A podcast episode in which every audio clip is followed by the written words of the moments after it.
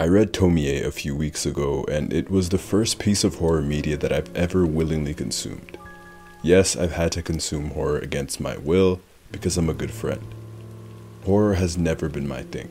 After a life of misery because of jump scares, I figured, hey, maybe reading horror was a better alternative. There's nothing that can jump at me or catch me by surprise, right? Until this thing. This video has been sponsored by Shudder. October is the best month of the year. It also happens to be spooky season, scary movie season, and there's no place that has more scary movies than Shudder.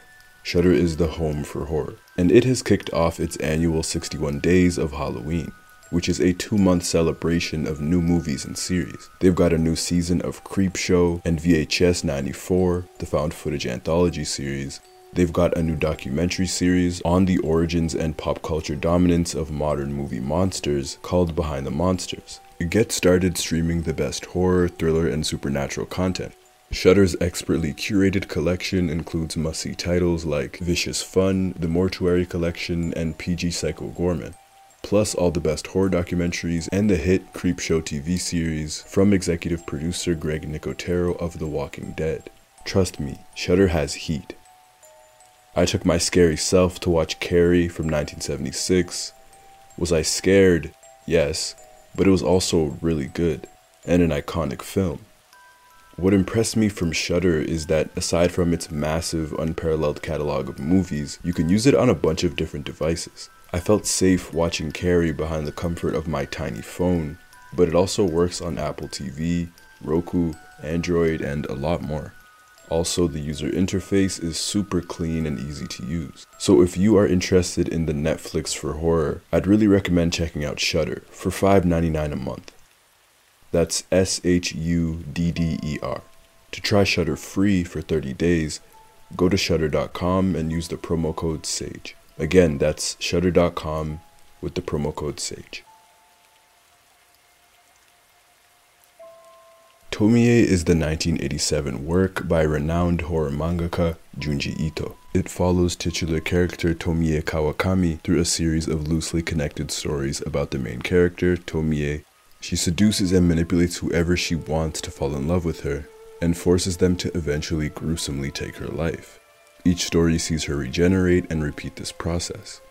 I'm not saying the K word just yet because I'm afraid the big dog will catch me, but I will eventually say it. Now, after reading it, for me, the horror was in assessing Tomie the human and Tomie the monster, and how these two ideas of her are connected and yet become disconnected as the stories change and progress. The most notable thing that the story reiterates is Tomie's beauty. It's always on notice, it's intoxicating. Fair skin, shiny black hair, angular eyes, the girls around her are jealous of it and the men are drawn to it. Tomie's beauty becomes more and more apparent as the stories unfold. And Tomie herself seems to become a worse and worse version of herself in the process. But while we never know exactly who the original or true Tomie is, the first chapter's version of Kawakami seems to be the most normal. And by normal, I mean the one that has the most human qualities, and the least monstrous ones. There are no dark circles under the eyes of her classmates, not for Mr. Takagi, Yamamoto, or her one friend, just hatred. Tomie begins as this girl, pregnant, who is in a secret relationship with her teacher, Mr. Takagi. When she gets into an argument with Yamamoto, her boyfriend, over the details of her relationship with Mr. Takagi, and who later hits her, causing her to fall to her death, I think that short moment was the last moment of the real Tomie. As the chapters progress and she's continually hacked to pieces, she begins to lose her human qualities, but becomes more and more beautiful. She becomes more and more cruel. In Photograph, the following chapter, Tomie and Tsukiko get into a conflict over the secret photos that Tsukiko is taking of other men on campus. Tomie interjects as part of the public morality committee. Tomie loves the idea of being seen and being seen as someone beautiful. She always searches for ways to indulge in her vanity and to recapture her beauty. But Tomie opposes the idea of photos because of this story. Photos seem to expose the true Tomie.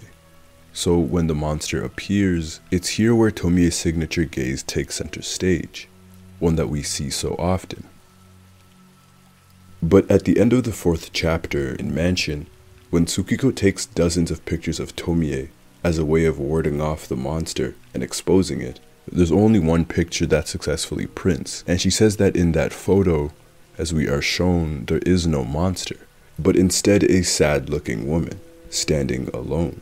Which begs the question is this the original Tomie, the real one? That word monster, disease, these are words that deeply affect Tomie, looking back at photograph. Which leads me to believe that in that story specifically, in the early days of Tomie, she still had a small, small piece of her humanity left. But it could also represent how much weight she places on her appearance.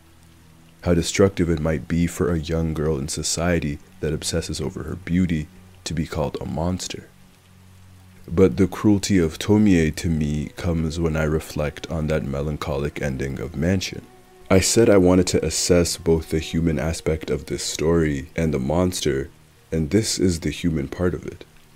In that photo, she's sad and alone. I will say more than once in this video that Tomie has been abandoned by her community, blamed and disregarded. So when she's standing alone in that photo, sad, well, yes, of course she is.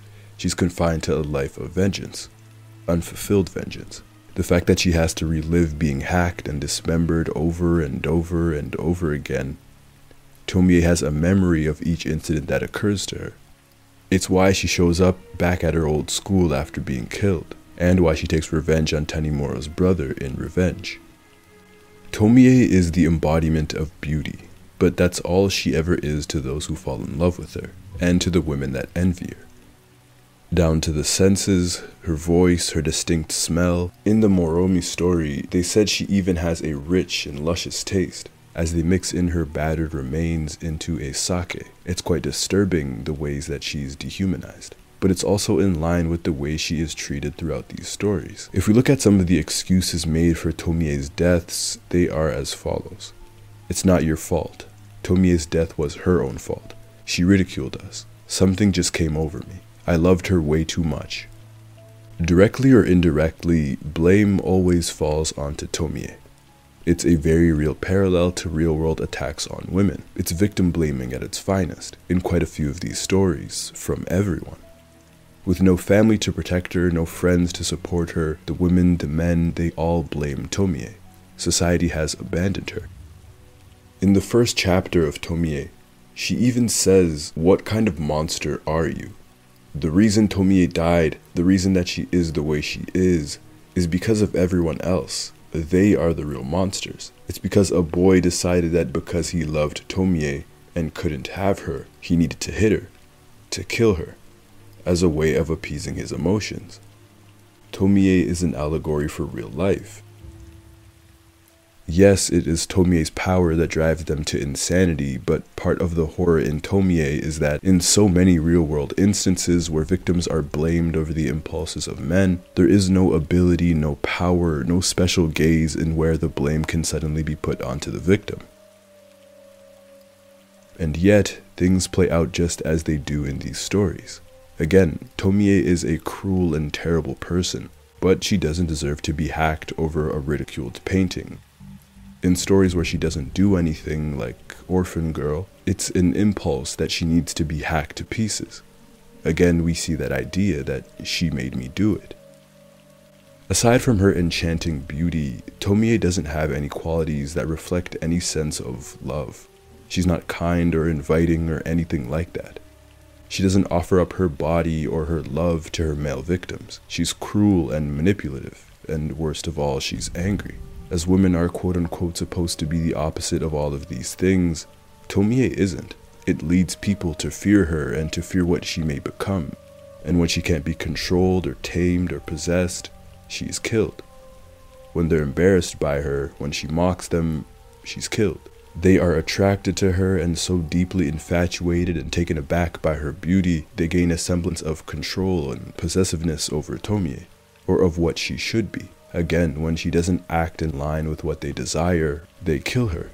They fear what she might become or what she might do to them.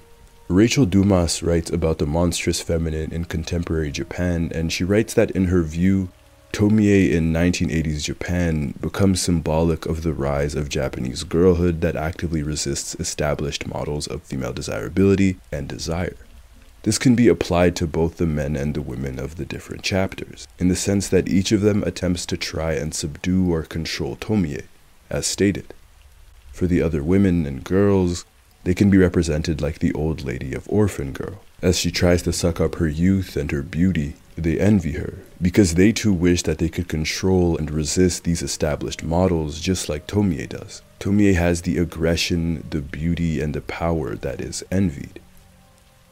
Furthermore, in stories where Tomie corrupts the female characters, it's through that beauty. From the chapters Hair and Morita Hospital, she takes over those who are too worried about their looks. In Hair, one of the main characters even points out that she'd kill for hair as pretty as Tomie's. Through these stories, we see how beauty is obsessed over and idolized. And in these stories, when they get the one thing they finally desire, Tomie's appearance, they die terrible deaths. They become her. Beauty in this story is demonized because at each chapter, Tomie becomes more and more beautiful and less and less human. These are stories that are very much reflective of a society that is obsessed with image. She is a constant reminder of the societal pressures on appearance and its failure to protect women, as even to this day, these instances of victim blaming and femicide exist at alarming rates all across the globe. I think Painter represents this idea quite well especially in the way that Ito drew Tomie for this particular story. As his art improved, Tomie's appearance did. In this story specifically, she appears older, and that's evident in the fact that she's wearing lipstick, making her lips fuller. Her hair is shinier, she's ditched the school outfits, and her eyes are more striking than before in this story. Tomie's gaze is exactly as the painter calls it, it's bewitching. Mitsuo Mori's paintings are put on display, and Tomie searches for the one who can record her beautiful form. As she says, it's her duty to preserve her beauty and to be admired by generations to come. But when Tomie loudly disapproves of Mori's work, it sends him into a frenzy, trying to emulate even a tenth of Tomie's beauty. When the painter sees a photo of Tomie and the monster, he feels a sense of duty to capture her beauty properly. He then kills to get Tomie back and finally captures Tomie's appearance, monster included. And of course, she laughs at it, fearing the monster. And she also provokes Mori's anger, where the tale of Tomie repeats itself, hacking the monster to pieces. A male friend of Margaret Atwood replied to her question of why men might feel threatened by women, and he replied that they are afraid that women will laugh at them. Atwood asked students of hers why women feel threatened by men, and they replied that they are afraid men will kill them. Minus Tomie's fear, this is the story of Painter. In Maria Mie's paper about the legacy of the female vengeance ghost, they made a very interesting point in that almost all of the prototypes for Tomie's future victims are present in the original murder. It's that idea that helps to reinforce this thought that the first chapter is the original Tomie. When all of the students stood idly by as Mr. Takagi attempted to save himself from the embarrassment of having relations with a student, I think that's when Tomie decided to get her revenge. She began embodying and taking great pleasure into being a force for evil. What makes Tomie such a good villain and such a good monster to me is because of her intelligence. Yes, Tomie does lose her humanity over time, but she never loses her ability to manipulate people. She never loses her sense of what it means to be human. While it may be one part of her ability, she showcases so many instances where she's able to reach into the vulnerabilities of those that oppose her. To the men, she preys on their loneliness, on their ego and their masculinity and to women, she preys on their insecurities.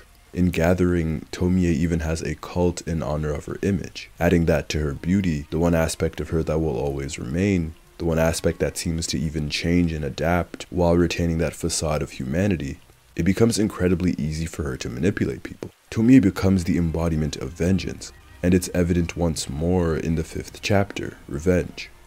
In Revenge, I think it's the time where Tomie finally gives up trying to be human and truly takes advantage of her beauty and ability.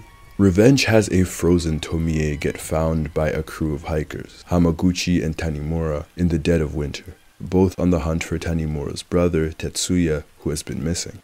When Tomie is found, she is quickly able to use her ability to attract one of the hikers, Hamaguchi, to give her his clothes. When she becomes attracted to Tanimura, who has been unfazed by Tomie, Hamaguchi ends up getting jealous and attacks Tomie. As she is nursed back to health, we find out that Tanimura's brother is the one who left Tomie out to freeze after he killed her. And slowly her ability begins to seep into Tanimura, who stabs her and runs off, only to find his brother's body being devoured by another Tomie. As the title states it, this is revenge. But it's rather cruel as Tanimura isn't responsible for what his brother did. But Tomie still made the careful decision to find Tetsuya's brother and corrupt him. That spirit of vengeance that comes up time and time again was rather strong here, as it gruesomely illustrates the lengths to which Tomie is willing to go and get revenge. As she shows the other brother's devoured corpse, because devouring Tetsuya wasn't enough for her. It's moments like this that stand out when thinking about the disconnect between Tomie the human and the monster. Tetsuya was just a regular teen, looking for his lost brother, and he had fair intentions all the way through and he even nursed Tomie back to health. But Tomie doesn't care. In Gathering, it follows Umehara, a man whose girlfriend has recently died and who gets invited to a gathering, essentially a cult where men go to worship Tomie. Umehara in the very first page shows that he is still very much in love with Naoko, his girlfriend, and he misses her dearly. When Tomie gets the hint about a man who isn't infatuated by her, she's intrigued by it the panel of her gaze, her power, one that we've seen so many times in the series, being nullified by Umehara's unresponsiveness, who is shown staring at his true love, showed a weakness in Tomie that we don't see often. Aside from Tanimura in Revenge and the ugly man in Little Finger, we rarely see Tomie fail to capture her prey. The fact that that intrigues her really emphasizes the idea that this has become a game for Tomie. It asks, what are the lengths that she can go to to tempt these people? Umehara was uninterested until Tomie becomes his dead girlfriend. And it's only then that Umehara protects Tomie and becomes one of the innocent victims of her power. Gathering and Revenge were great showings of Tomie the monster. It proved that her evil doesn't discriminate. When she'd heard that his girlfriend had died, she quickly brushes it off, instead reveling in the fact that she is alive and that she has problems. It was so cruel.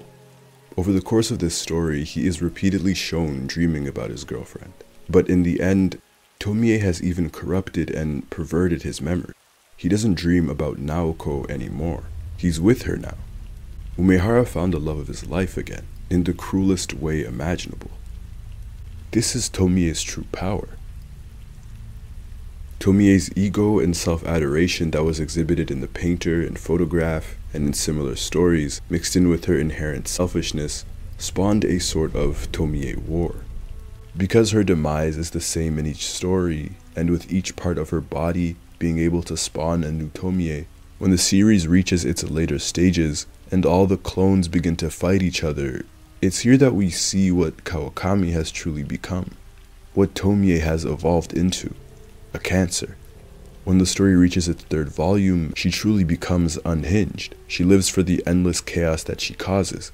It becomes like a challenge to see the different types of people that she can manipulate into killing her, into creating new versions of her. In The Babysitter, a story that sees Tomie as a baby, driving her babysitter crazy with her incessant demands, to the point where the babysitter tries to kill her, and Tomie calls her blood pretty and lovely, a nod to her ego, as she revels in destruction. The different Tomies begin to battle against one another, to see which one can come out on top, which one can be the singular Tomie, until she will inevitably realize that there can't be one. It's a manifestation of her selfishness and her self image that has only swelled over time. There's only one that can be the prettiest. I think Tomie in Boy is the perfect and probably most disturbing story to show precisely how Tomie is a victim turned true villain turned monster. One that connects the abuse that she suffered and that she now inflicts on certain individuals, highlighting the innocent ones. In Boy, a kid, Satoru, his age is never mentioned, but he looks like he could be 10 years old at the most to me. Satoru comes across one of Tomie's bodies floating by the beach, who then grabs at his ankle. Tomie attracts the boy by playing with him, and later seduces him with kisses.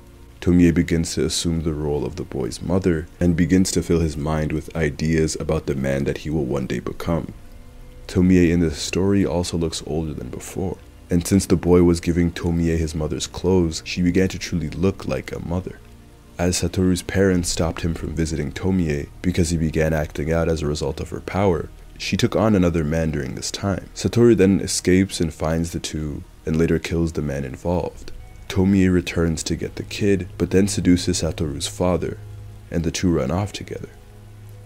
Satoru would later become a multiple time felon and die by lethal injection. From Diane Lynn Miller's paper on the abused abuser hypothesis, this theory, also known as the intergenerational transmission of violence, seeks to explain the relationship between childhood sexual abuse and sexual offending in adolescence.